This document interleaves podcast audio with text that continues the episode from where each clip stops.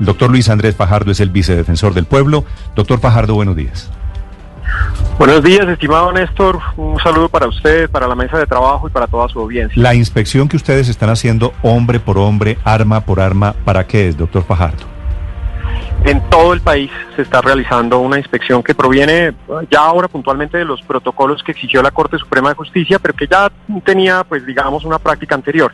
Es justamente para verificar que no haya uso abusivo de la fuerza y que se utilicen los implementos que están eh, reglamentados para ello.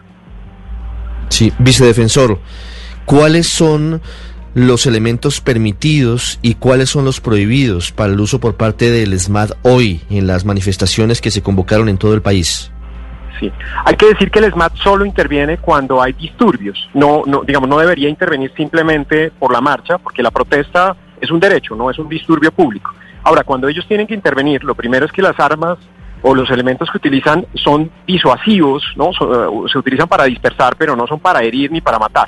En ese sentido, ellos pueden utilizar tonfas, que son los bastones, pues las, los famosos bolillos, pueden utilizar sus escudos también, pueden utilizar eh, granadas de humo, pueden utilizar gas pimienta, eh, pero no pueden utilizar la escopeta calibre 12, eso está ya restringido desde enero de este año, ni ningún arma de fuego puntualmente. Pueden utilizar también unas, unos lanzadores que utilizan eh, aire a presión para disparar unas esferas plásticas que en realidad pues no son letales ni, ni causan daños a huesos ni nada por el estilo, pero que sí pueden, eh, sí está permitido dentro del uso de la fuerza, como digamos que eso sería el máximo nivel cuando la situación sea muy grave. Eh, pueden utilizar también agua pues para dispersar, pero, pero de ninguna manera armas de fuego.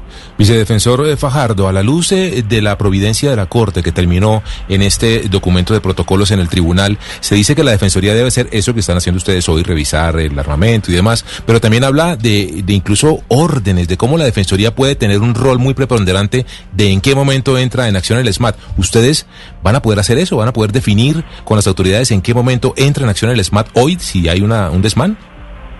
Nosotros, nosotros adelantamos con, con la Policía Nacional seis reuniones y yo tengo que dar un parte positivo al respecto. Se estableció un protocolo de cómo se va a actuar y cuál es el valor que tienen las órdenes del Ministerio Público en general, de la Procuraduría, de la Personería de las, y de la Defensoría del Pueblo y se estableció que en efecto eh, se va a tener como órdenes, ¿no? Es decir, que las, las recomendaciones que dé la Defensoría se va a tener como orden y por tanto el incumplimiento de la orden por parte de un agente de policía es sancionable disciplinariamente, lo cual facilita este trabajo. Luis Andrés Fajardo, vicedefensor del pueblo, sobre la inspección a esta hora a los hombres y a las armas que va a utilizar la policía en este día de jornada y protestas. Gracias, doctor Fajardo. Gracias a usted. Un buen día para todos.